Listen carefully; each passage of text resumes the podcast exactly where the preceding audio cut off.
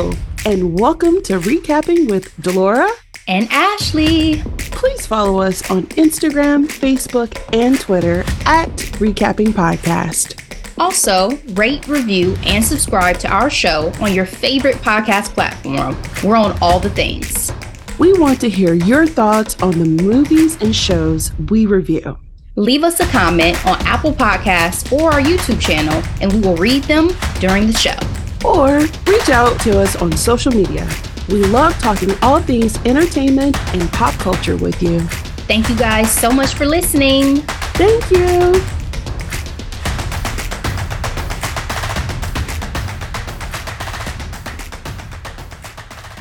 Ashley. Hello, hello. How goes it? We are going to step into this fictional world that is quite beautiful. There's a lot of ugliness going on. I feel like you were starting a movie trailer. You know that inner world. Like that's how you sounded for a minute. We are recapping Salt Burn twenty twenty-three. It is a drama. It is two hours and seven minutes long, rated R. I'm surprised it wasn't M A, frankly. Um, yeah.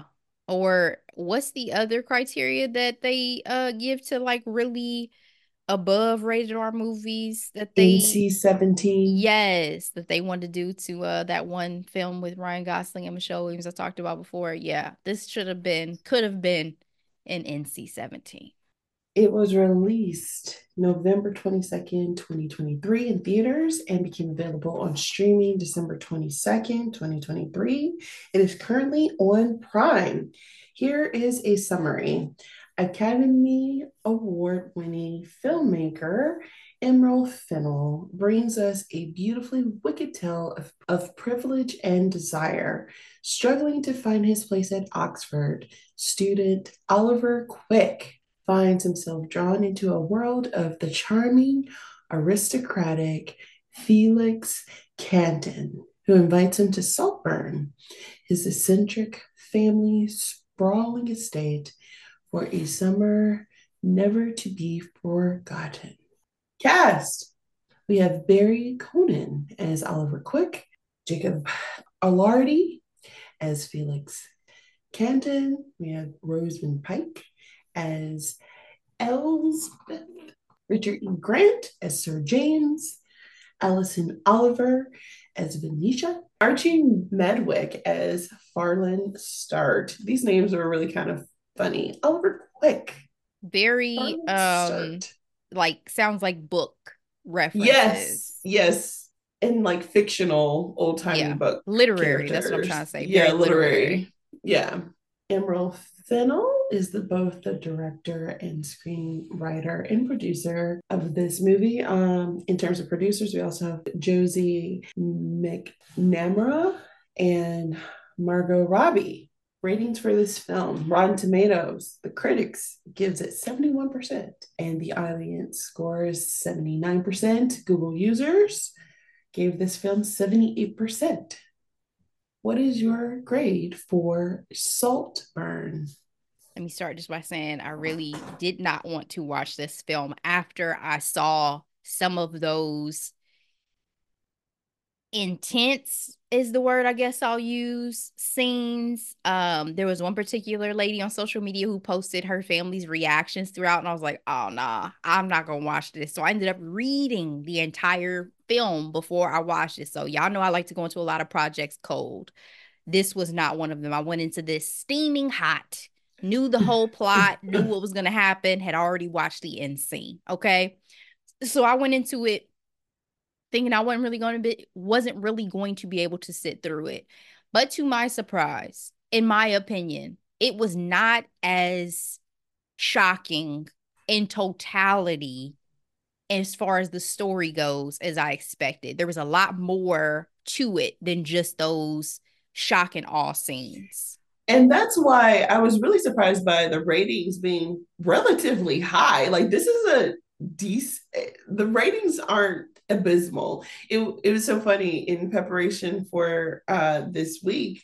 I was like, well, we can either do Salt Burn or Leave the World Behind, but they're the ratings for Leave the World Behind are so low, right? That ending because, was trash.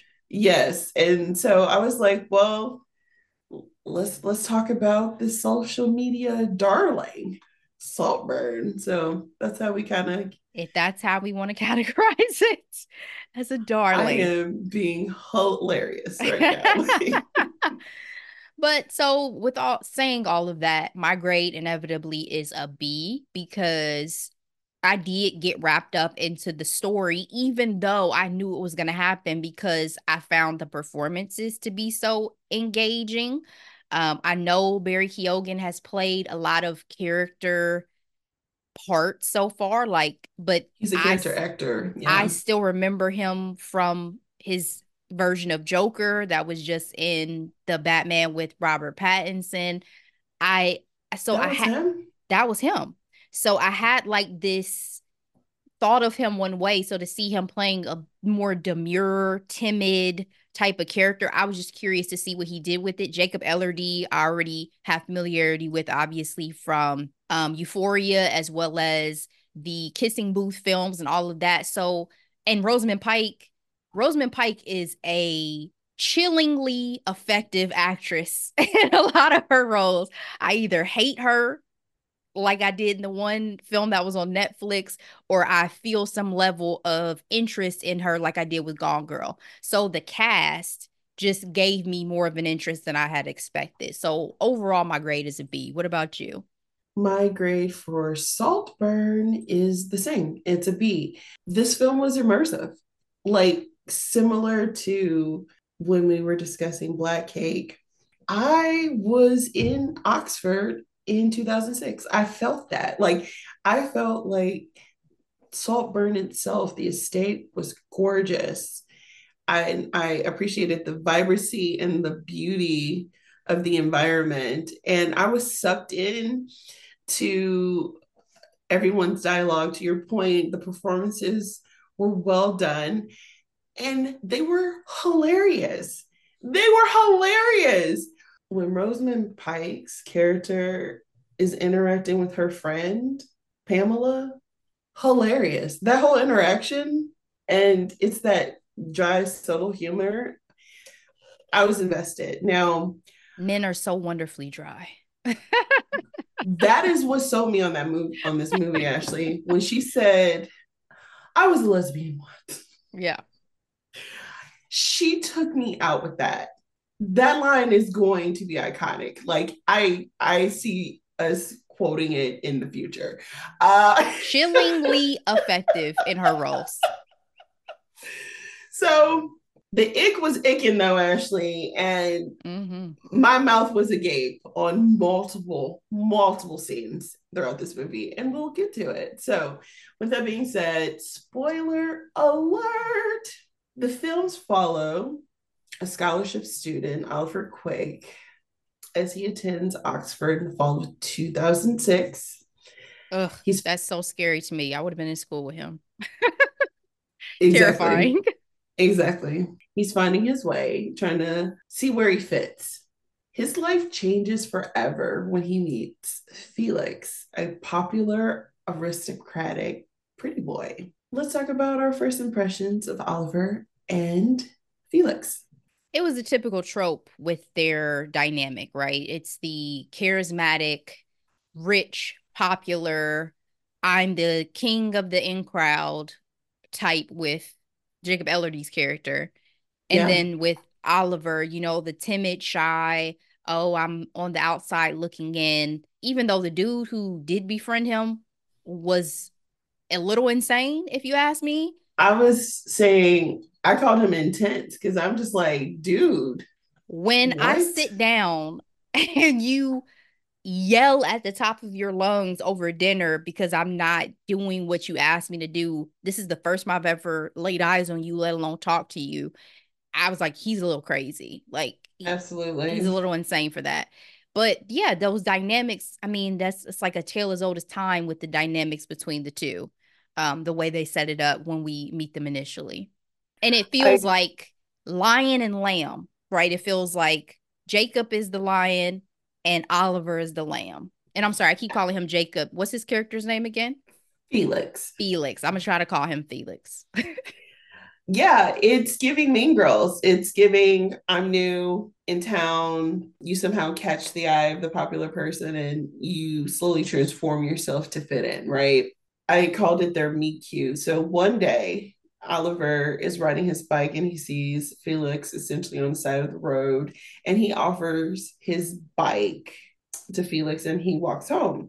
This is the beginning of their relationship. Were you surprised by Oliver's generosity towards Felix? I was not surprised by Oliver's generosity, but I was surprised why Felix didn't just walk his ass wherever he needed to go. I was like, is it really that far that you you wasn't gonna go if you didn't have your bike? And then you expected Oliver to walk your bike back to school. It was the audacity for me. And so again, I was a little surprised by his generosity, but then I wasn't, because I feel like when it comes to popular people, they're used to people giving them things. I mean, girls give their bodies often and freely to him. What's a bike, right? I think it's interesting that Felix essentially pulled Oliver under his wing. I thought it was going to be temporary, but he started hanging out with the crew, hanging out with Felix's cousin, Farland Start, who is a character on his own. We'll get to that. It did appear that Oliver was getting a little bit too attached watching Felix's hookups. What was his deal? He was single white mailing them at that point. Right? It was like, do you want to get into his skin? Um, I thought that Felix was way too trusting to be that rich. I was like, you need to be mm. way more discerning with who you allow in company. your company and in your yes. circle. You're too rich for all of this. That's so true. But Felix did try to shake off Oliver, and it didn't really last very long. The audience, along with Felix, learned more about Oliver and his upbringing. We find out that his parents are addicts, addicted to drugs and alcohol, and he essentially was a scholarship kid trying to find his way uh, despite his upbringing. One day, Oliver gets a call from his mother, letting him know that his father had died. Whew. Felix, being a friend, invites Oliver to his family estate, Salt Burn. Again, I am surprised on how quickly this relationship evolved. You just essentially met him. I, I'm sure months go by, but still, it just seems like a lot to bring a friend home from college. But to be fair, we both had our college experiences. And when you're in forced proximity, you get to know people very well in a short amount of time. So maybe it That's wasn't true. too soon. It was too soon still to me, though. But I think the way that they depict Felix is Felix kind of has a very open heart. Um, even in his interactions, when you see people, his one of the women that he, you know, slept with and had a relationship with, she was talking about Oliver and he was like, that's just so mean and that's this and that. So you get the sense that he is this genuinely nice person, even despite, you know, him being wealthy yeah. and people around him not necessarily being quite as nice in that way. But I also, I think when I was um, watching it, despite, you know, knowing quite a bit about what was going to happen, I was thinking like, Felix, did you have any type of like ulterior motives? Like, are you lonely or do you like to, like to take on almost like project charity? Yeah. Like, yeah. Are you that type of rich person? You know, how, how, how much uh, is it reinforcing your own validity about who you think you are that you would bring this old poor friend of mine yep. along with me to the house for the summer? You know, I was just wondering what his ultimate thought process was behind it. And then again, I'm like, man, these places that are so luxe that they have a name is crazy. Right? That is what like, I am saying. Let me take you to Salt Burn. That's not a city. That's just no. the name of the house. That's the name the of the house estate. Has a name. And I agree with you, Ashley. It's like, what is your deal, Felix? Like, do you have a savior complex? Mm-hmm. I know there's this common saying that, you know, rich people, when they get tired of collecting things, they like to collect people. Yep. this is alluded to multiple times. I like to call the weird guy that you mentioned earlier, the math guy. He ran into Oliver in the library saying, oh, you look different. He'll get bored of you. So like the buildup is there. And I went in cold. I knew coming into this film that there was going to be something crazy going on in the tub, but I didn't know exactly what that was, right? So me watching this film, I'm thinking, oh, when you are in their territory, you know, all bets are off. I'm thinking Get Out. I'm thinking um, that movie that came out several years ago, Ready or Not, right? Like, mm-hmm. Or even the one that came out not so long ago with our girl from Game of Thrones, and the family turned out to be vampires. And they were bringing no, her there. Which movie? It was the the so the one the Break the Chains, the one who was Daenerys's right hand girl. Missandei. Yes, I cannot think of her name right now. For some reason, saluted me, and I love her. Love you, yes! Girl. It's my girl. The yeah, Dr- Dracula like retelling or something like it that. It was her going, and it was like, oh, this is my long lost family that I yes. didn't know about, and this is my lineage. So I'm gonna go to the house. Turns out they were vampires. Girl was crazy. Yep. And she was a sacrifice. So it was definitely giving me all those vibes when, again, you're going to an estate with its own name. Uh, let's talk about Salt Burn. I feel like in some ways it was its own character in this film. Uh, it was a peculiar place full of history and beauty. Were you impressed? No, honestly, I was not impressed. I don't like Um, really old decor, um, no matter how rich you are or how much history something has. Like, I think architectural history is beautiful. Interior yes. history is not to me. So, interesting. You know, it's like, oh, this is the blue room. This is the green room. Everything looks like whoever was the original owner, y'all just dusted it off and kept yeah. it. And so I just wanted a more modern, fresh look. I get, though, that it had the character that it had because of the family, right? And the family is quite eccentric, and, you know, Very. the lineage that probably goes along with it makes a lot of sense. But I think for me, what aesthetically is pleasing to me was not what was aesthetically pleasing to them. The grounds were beautiful, like to be have all of this at your disposal to go lay butt naked out in the field, which I wouldn't Girl. have done, but still, no. you know, you can do it because guess what? This is our estate. Like, what what do rich people really do all day? It's like, let's come up with different ways to play tennis drunk uh in a tuxedo in fashion. Now that rang so true. I'm like, how many rich people related to that scene right there? Because I guarantee you, y'all do this shit. Y'all put on y'all finest stuff and just go do regular stuff. They also had a very intense butler in Duncan. I definitely gave him the side eye several times. Duncan be watch. drinking blood or killing people or something. Or something. No one knew he probably got a foot fetish. Beyond. The way this movie is set up, he got beyond a foot fetish. He keeping feet in the basement. I feel like they wanted to give him a Lurch vibe, but he was not that. For me, he wasn't poised. He was just really, really weird. Very, very. Again, you know, this film starts off with Oliver essentially retelling his time with Felix and his time at Salt Burn. The conversation of, is he in love with Felix, right? And so I saw Emerald do a Vanity Fair director's cut of the tour of Salt Burn, where Felix is essentially being beautiful and gorgeous and showing him this beautiful ancient, you know, place, and giving irreverent anecdotes of, oh, some ancient lord has jizz on the on the cover. Do you remember that? No. No. But I say all that to say, did she achieve what she was trying to do? Did you, were you aware of the house, or were you only looking at Felix? I was aware of the house. I think that's one of the things about this uh, movie that I struggle with a little bit, is that I'm not attracted to the leads. And so there's a lot that is insinuated about like their, both of their sex appeal, but really we get into Oliver's sex appeal and I'm like, it, I don't get it. Like, it's not, I don't feel it. It's not there for me personally, but that's me. That's my taste. That's my aesthetic.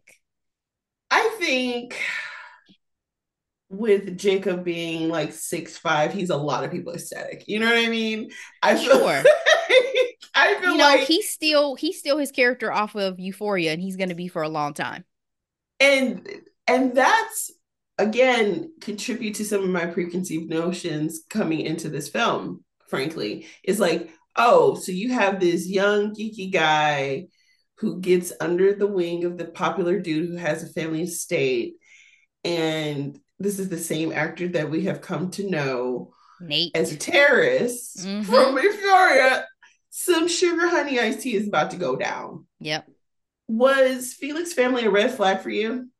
I mean, the way he introduced his mom, talking about she has an aversion to ugliness um, and hair phobia. I think to come into the room and they're already talking shit would have been a lot to digest. But Girl. I also don't think it would be unexpected given what he, I'm sure, already has experienced and thinks he's going to experience from people with that level of wealth and privilege, right? Like, I don't think it's shocking to think that they talk shit about you or talk shit about other people. So it was just kind of like a lot of energy when you enter the room and his mom is immediately all over you. Tell me everything, darling. I'm so sorry to hear. Da, da, da, da, da. I'm like, ma'am. Exactly. Give him a minute to just breathe and process and be here. And the shade she's been throwing her friend. Now, don't get me wrong. Being in somebody's house for a year, it does seem like a lot. But they also live in an estate. So it still was giving privilege for me. I don't know. What, well, it's also like, how think? Can you be close to somebody and then you talk mad shit about them the whole time Major. that they're there? That's not really your friend. So again, it not went to really the idea of like, well, did Felix invite you here because y'all just like projects and charity cases? Like, y'all are not genuine. Exactly. Exactly. But also, Oof. she was talking shit about her daughter. I was like, what do you mean she's sexually incontinent? Like, what, is, oh. what are we saying? She said that she is the wettest of wet blankets. And the poor girl has an eating disorder. She's like, you didn't see her lounging around, waiting, waiting for you. Yeah, she's trying. She tried to figure out how to just, how you just could like come upon her or something like that, she said. So yeah, talking mad shit. Let's go ahead and get into Oliver's interaction with Felix's sister, Venetia. There seems to be a lot for her to unpack, just slowly going off of the base of her potential relationship with her mom, if the way her mom talks about her is any indication. Mm-hmm. She's giving me Alexis vibes, but more in, in a more serious oh. situation in terms of peak party girl, but sis has an eating disorder and likes to party a little too hard with the drugs and the alcohol. Oh, I didn't even think about Alexis. I can't even throw my girl down like that. Mm-mm. This girl got real problems. She got real problems. But I have to say, the way he was interacting with her did come off a bit predatory. I'm referring to Oliver. The first time seemed innocent enough, but the second time seemed to be a lot, um, with him being a vampire and all. I think the, these are the first cracks that you see in this veneer of this Oliver persona that we've come to see over the course of the film. Over the course of the film, he seemed to be meek. He seemed to be mild-mannered. He seemed to yeah. be apologetic. But when he comes down the steps to seduce Venetia, I'm like, oh, where'd this swag come from? Where, this Where did it come whole from? Other personality come from? You never have shown this side of yourself before. So these were the first cracks of like, y'all think he's the prey. He is the predator. It's also worth noting that Oliver doesn't like runny eggs. Okay. But he has the stomach to be a vampire.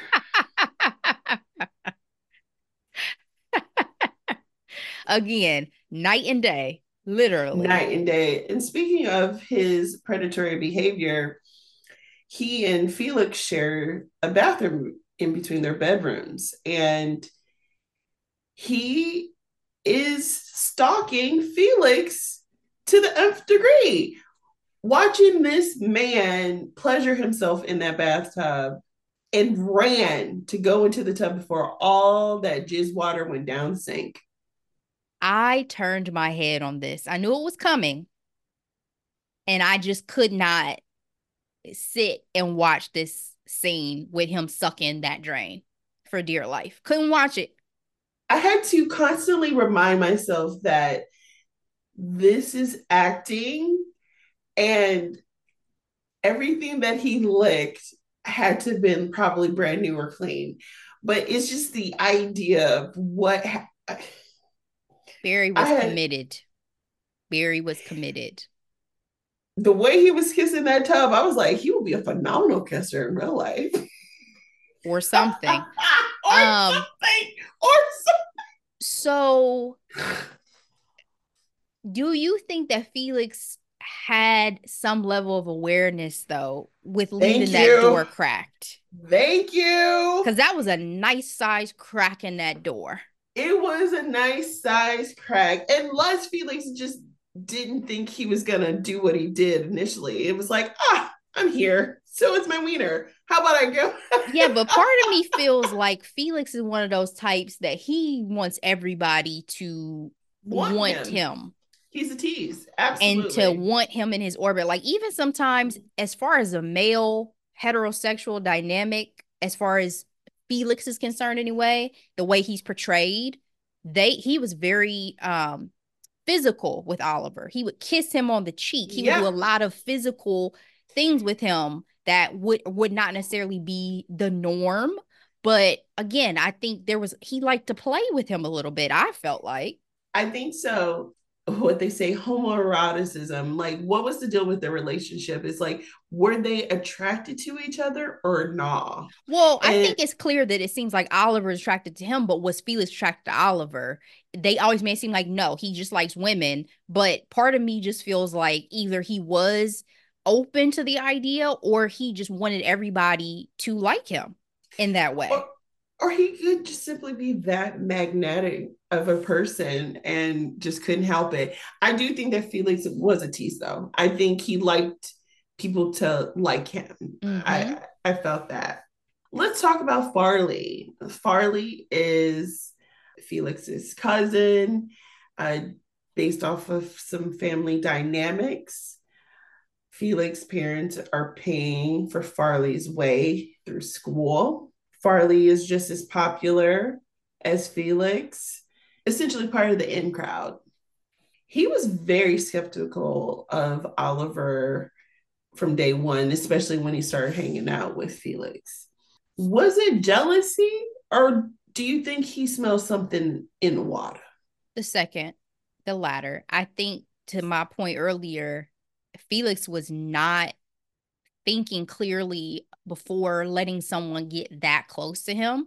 Like, I'm gonna need to do a background check, bro. I don't know what your intentions are. And I think Farley, now granted, Farley is a cruel person, in my opinion, with yes his personality type and the way he chose to go about stuff. Because I mean, he talked shit about Oliver before he even knew Oliver. Yep. The first encounter they ever had. You know, absolutely. And so I'm like, you are the definition of a mean girl, boy personality. Yes, yes. But he was also more discerning to get a better understanding early that Oliver, Oliver ain't the one. But his discernment to me was still based on his own privilege and his own thoughts about his position within the family, more so yes. than knowing whether Oliver was a good person or not. I agree. I did feel like there was a level of discernment, but I also felt like there was a level of jealousy and in, in, in attention. Like, Felix's mom was like, oh, we're going to have a birthday party at the estate. Midsummer Night's Dream, which is my dream, by the way. It's one of my favorite Shakespearean comedies. And I have a summer birthday. And I'm one of my goals in life is to have a Midsummer Night's Dream themed. You should birthday. do it. It'll happen. But she was like, invite all your friends. And he was like, what friends? Cruel. Like I said, you don't know this man's life. You don't know nothing about him. Took me out. I mean, but he again. also was like, one, like, he reminds me of when we did our Ever After recap, the sister who was the nicer sister but you could tell she was one step from being the servant. Yes. That's Farley. But, you know, she was nice, obviously, but that's Farley. I feel like that's his position. Like, he's on the brink of being Oliver, and he does not want to be that whatsoever. Being a scholarship kid. Being poor. Yeah. He's worried about being poor. Not that he even knows whether Oliver's poor or not. Poor to him is middle class. Well, speaking of Oliver's family standing, Felix, wanting to surprise his little friend ahead of his birthday party. Not his little friend. You bring your little friend? Took him to a home visit. And it was revealed that Oliver came from a well-to-do middle-class family.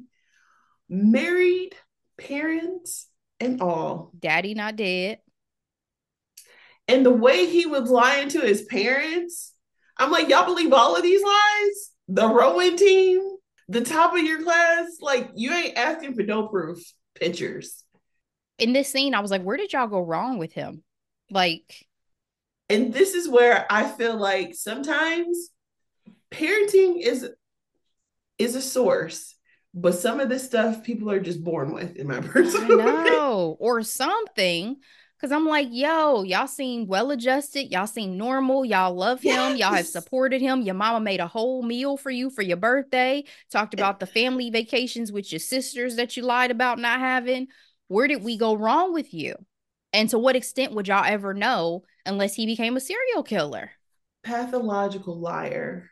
And, you know, I'm sitting up asking for motivation, but for people like him, there could be no reason outside of him wanting to. That's, exa- that's exactly what it seems like it is. It's like you created this whole fantasy life. And not even just that. It seemed like you had such a disregard for your parents. Yes. No respect. Felix still brought Oliver back to his house. He, sh- in my opinion, he should have just left him. What left his think? ass. Yeah, absolutely. Left your ass where I found you. I would not have even handled it as nicely as Felix did. I'm not going to sit here and laugh and play along and all of this. To me, that was a little bit of his age.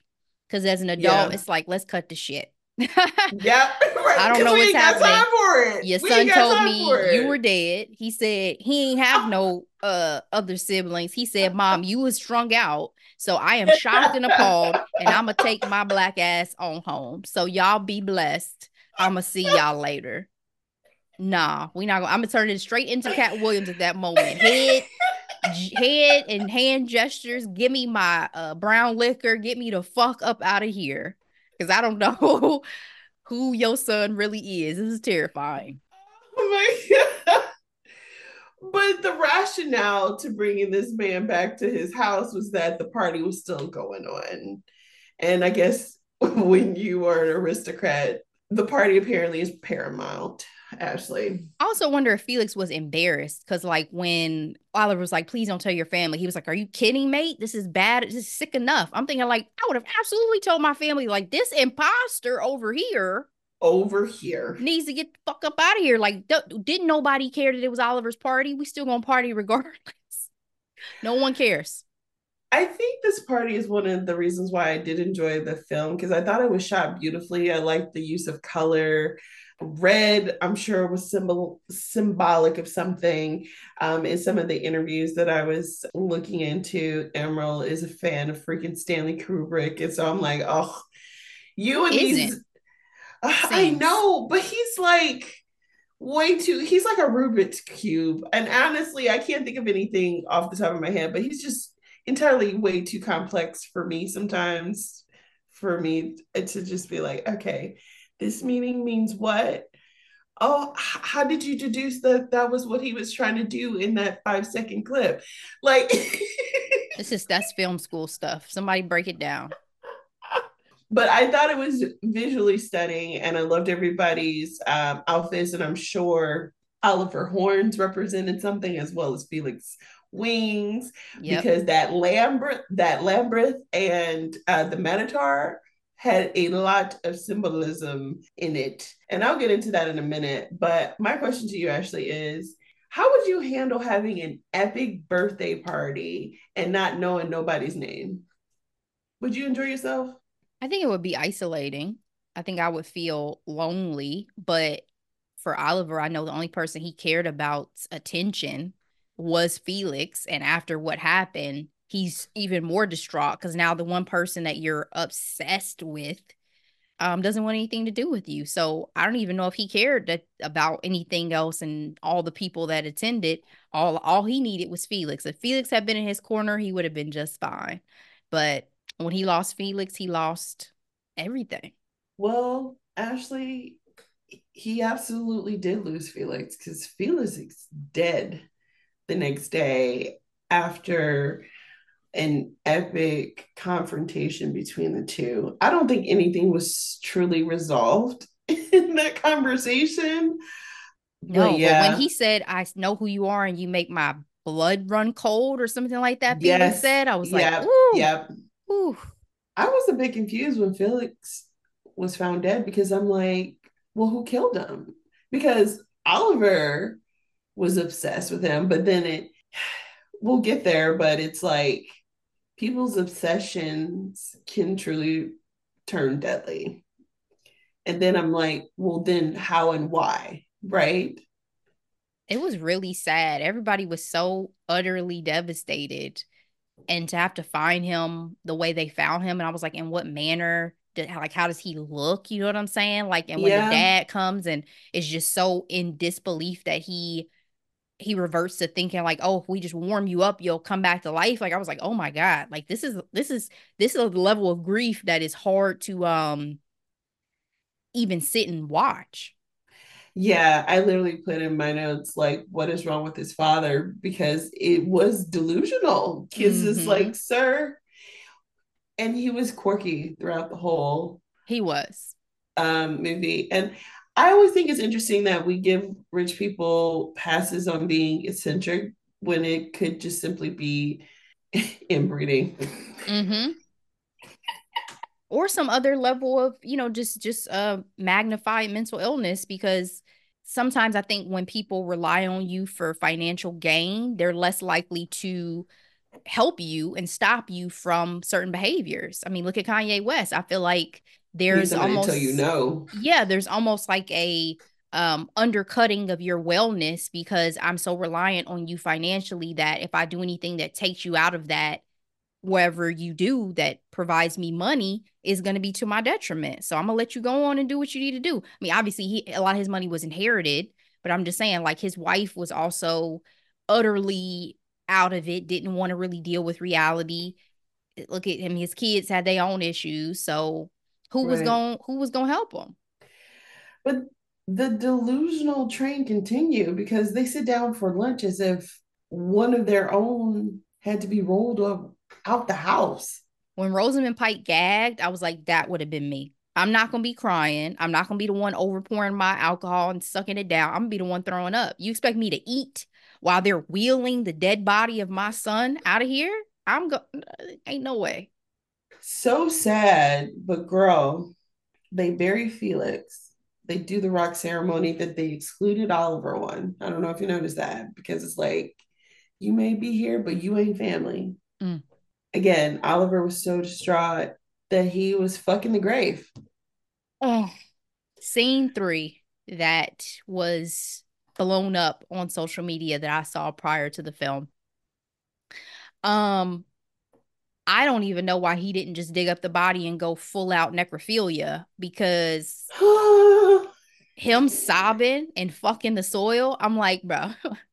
I was telling Dave, I was like, I'm sure guys have put their dicks in worse things, I guess. But I... Absolutely. But do I want to see it? Do I need to watch it in a freshly dug grave? One could say it was sexual assault. Because, I, I mean, uh, Felix there didn't ask no for consent. This. No consent.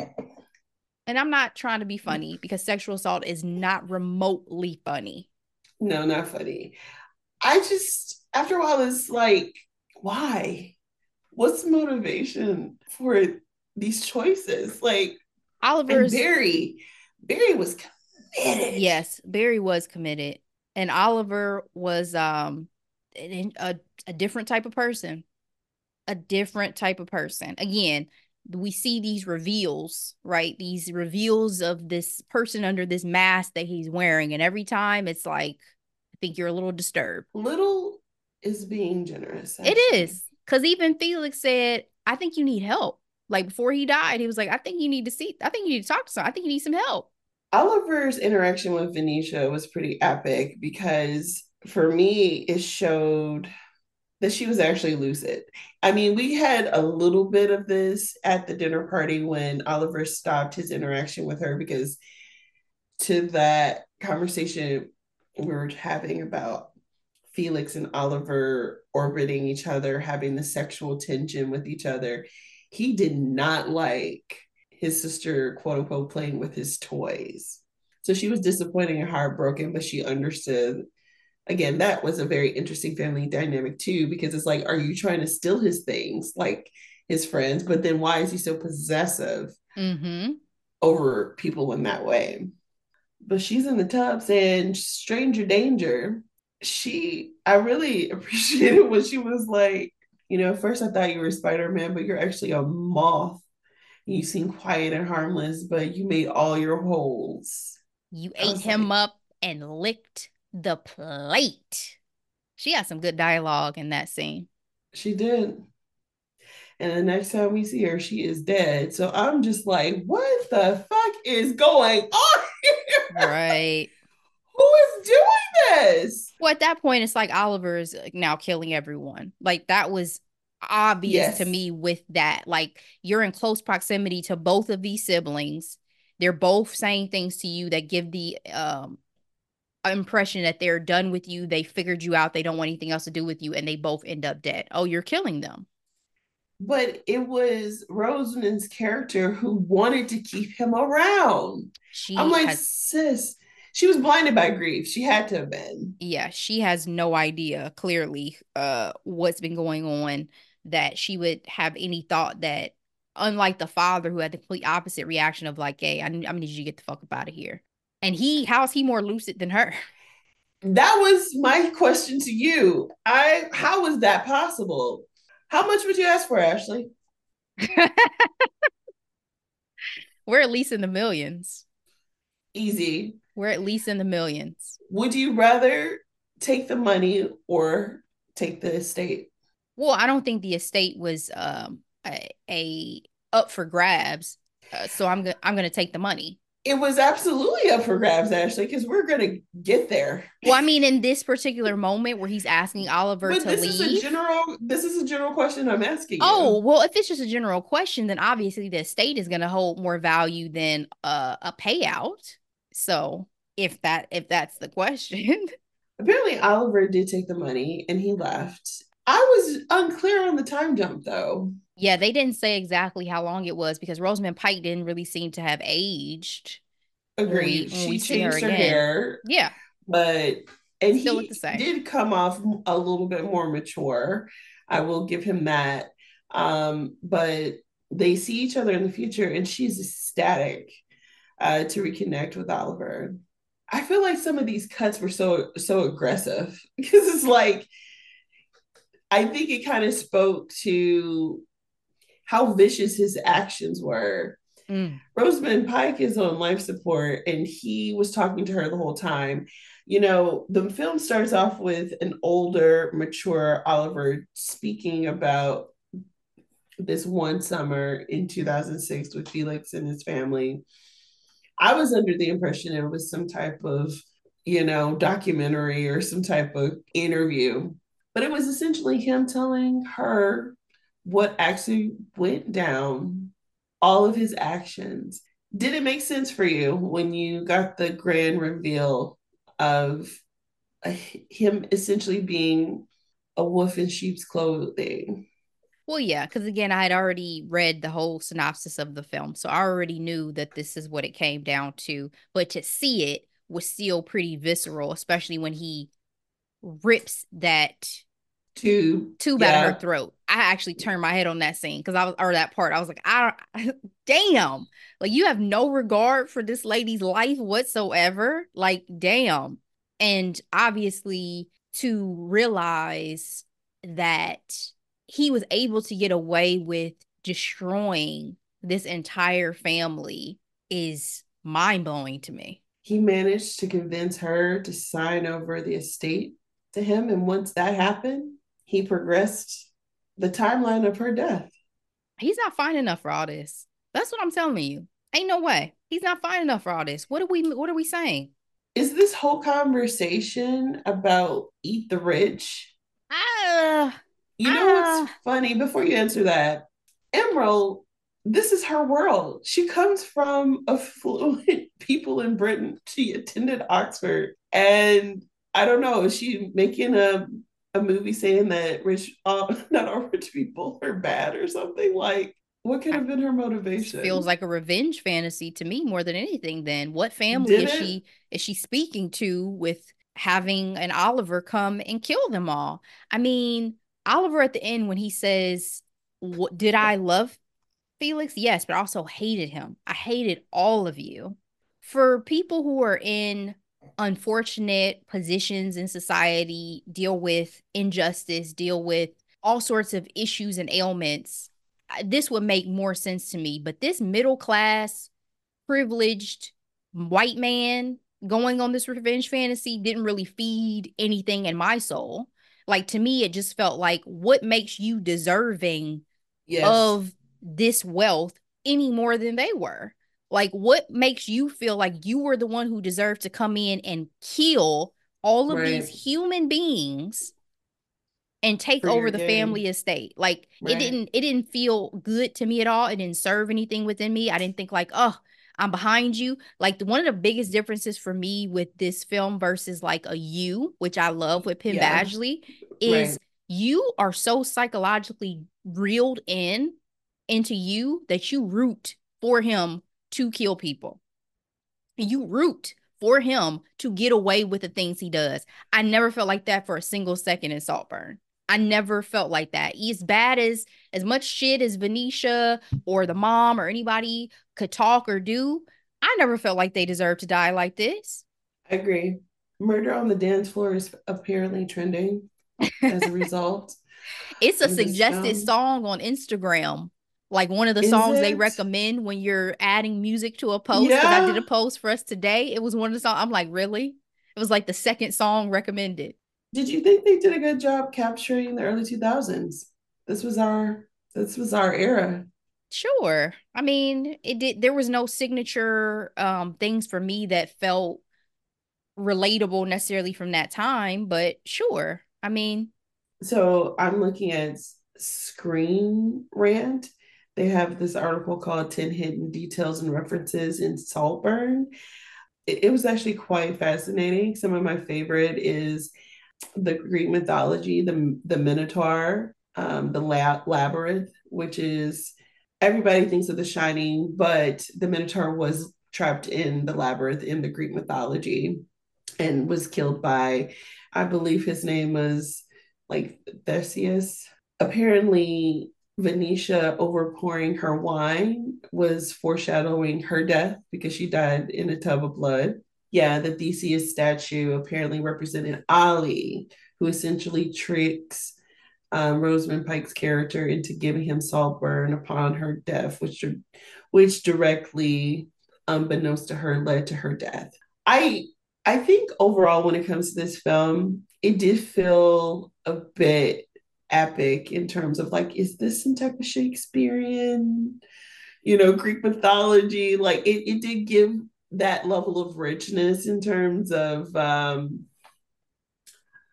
uh, some of the drama. But to your point, Ashley, I agree. I felt like it would have been nice to know more about Ali's motivations for targeting this family in particular, because apparently Felix was on the hit list from day one.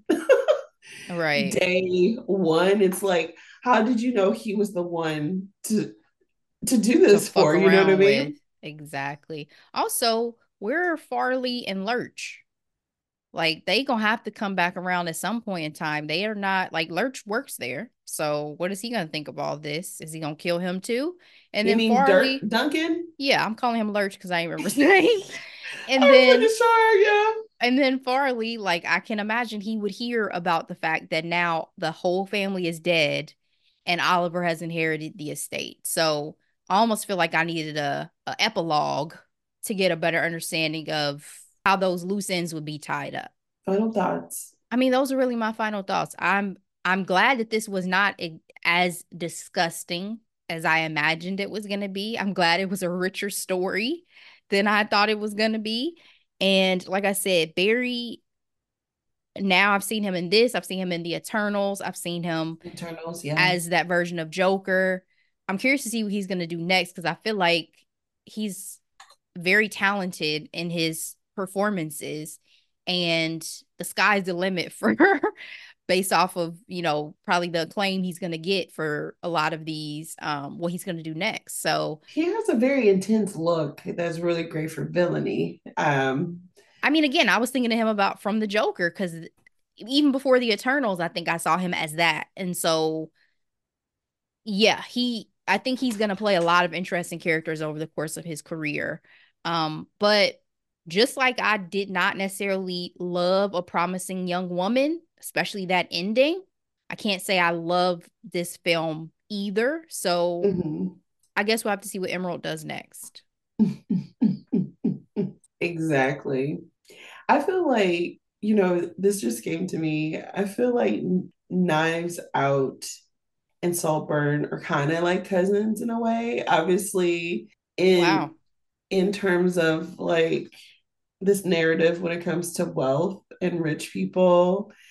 Granted, Knives Out is humorous and doesn't have any disturbing. This is a little more White Lotus. Sexually. This is a little more White Lotus to me than you it think is Knives so? Out. Oh, especially that second season. Yeah, the yeah, idea of like fucking yeah. over somebody who's rich and like trying to kill them. Yeah. Touche. Yeah, Salt Burn. We did it, y'all. Let's go ahead and get into our hidden gems. Ashley? All right. I have two this week, both via Netflix. The first one is Good Grief. Um, I love Dan Levy. I think I watch everything that Dan Levy is in, Period. writes, Period. produces, directs. I'm a big fan. And so I saw this.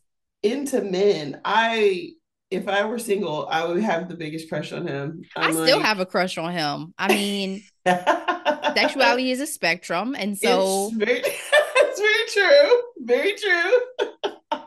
I saw this one pop up as like a coming soon, and so I knew it was going to be hitting, and I gave it the, the the watch over the weekend. It was a more emotional turn for him because the premise is him dealing with the grief of losing his significant other and the friendships he has with two of his best friends and all of that. And so it was a bit of an emotional journey, but I enjoyed it because, you know, it's uh millennial age range. It's relatable to me in a lot of ways in terms of, um, you know, just trying to figure, figure yourself out, trying to figure your life out. And I think grief is always an interesting uh, story to get an understanding of and see how people deal with it. And so I thought it was pretty well done, actually. And I enjoyed it uh, as a project from Dan. My second is The Brothers Sun on Netflix. Another one that I had knew was like coming yeah. at some point with Michelle Yeoh. My and Kylia told me to watch it. Yeah. I enjoyed this ride. It was martial arts, obviously, but it was also like family dynamics, and it had a lot of humor. It also had some heart, and it was a good ride. Like I, I enjoyed it quite a bit. Michelle Yeoh is such a force that I don't think you can be too disappointed with any project she's ever in, but her two sons, the two gentlemen who play her sons, were delightful as well. And I was not familiar with them before this project. So I, I, I enjoyed this ride, and that's The Brother's Son on Netflix. What you got, Delora? I have two hidden gems this week. The first is the highly anticipated Percy Jackson and the Olympian series, available on Disney Plus. I chose this one because I've been on this ride since it premiered December nineteenth, and um, it's cute. It's cute. I feel like they're going to try to make this a little bit more serious than the movies in terms of like the epic journey, but it was still, it's still really cute because it's not as much humor in, in this one as as the movies. There are times where I feel like it is a little slow, but I adore Greek mythology, and I'm really excited that there's a little Black girl in the lead. So I'm I'm following this series along, and I, I look forward to uh, speaking to it further once this season one wraps up. But it's doing extremely well. The numbers are quite intense. Um, mm. Disney um, should be very happy. I thought it'd be a good tie-in to the movie we just finished, Salt Burn, and all its Greek mythology references. So Percy Jackson, the second one, also connecting to our current recap, is The Talented Mister Ripley. This film came out in nineteen ninety-nine, starring Matt Damon, Jude Law, and Gwyneth Paltrow. The reason why I chose this movie as a hymn is because, one, it's quite good. Um, and then two, I saw this on social media and it tickled me. They were like, The Talented Mister Ripley walks who Salt Burn couldn't run. And somebody was like, no, The Talented Mister Ripley doll walked Salt Burn, because it's like, this is a better film. Like, if you want the unsuspected hero and things hitting the fan at the very end, this is definitely a movie for you. And it's really good. It's on Hulu. I I thought as soon as I heard the premise that it reminded me of Talented Mister Ripley, but I've heard that Emerald doesn't has shied away from that as a reference point. So after I read the synopsis of Saltburn, I went back and reread the synopsis of The Talented Mister Ripley, and I was like, where's the lie? There there isn't any. No. It's it's giving Cat Williams. Speaking the truth now. All of twenty twenty-four. Uh, so there, there you have it. Thank y'all so much for listening to this recap. Absolutely. We made it through. Oh my goodness. Please leave some comments on this recap, guys. I've got to know how y'all feel about sitting through Salt Burn as well. Was it not as bad as you thought? Was it worse than you thought? Did you enjoy the performances? All the things. We appreciate y'all. We'll be back. Please share this episode with your friends, family, loved ones. We appreciate you. We'll be back. But in the meantime, as always, be blessed.